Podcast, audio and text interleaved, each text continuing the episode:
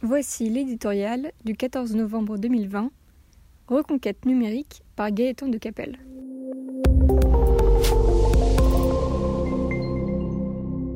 Une crise? Quelle crise? Pendant que le monde s'engourdit sous l'effet du virus, les géants américains de la tech cavalent au triple galop. Leur activité s'envole, leurs bénéfices se comptent par milliards, la bourse s'enivre de leur prospérité, le malheur des uns fait le bonheur des autres.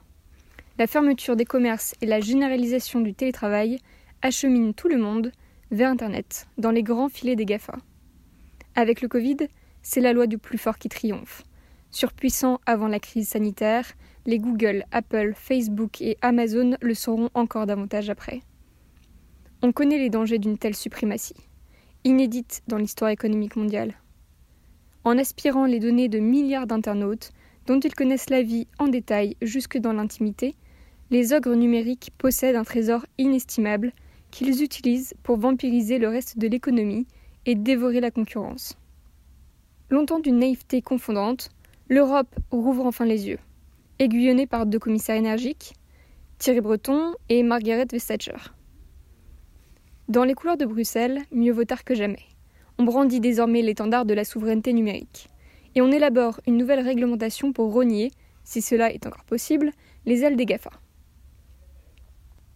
Elle a pour objectif d'encadrer des pratiques qui les conduisent, à travers leurs moteurs de recherche, leurs systèmes d'exploitation, leurs magasins d'applications, leurs places de marché et leurs réseaux sociaux, à canasser Internet à leur seul profit. Mais aussi de leur imposer de nouvelles obligations pour mieux contrôler les contenus qu'ils diffusent. On ne peut absorber la quasi-totalité des recettes du web en s'exonérant de toute responsabilité éditoriale. Le tout en attendant d'exiger d'eux qu'ils paient enfin des impôts comme les autres entreprises. Le projet de Bruxelles, ne rêvons pas, n'accouchera pas demain d'un monde nouveau. Mais alors que les États-Unis eux-mêmes commencent à s'inquiéter de cette hégémonie, c'est une étape indispensable pour espérer reconquérir notre puissance perdue.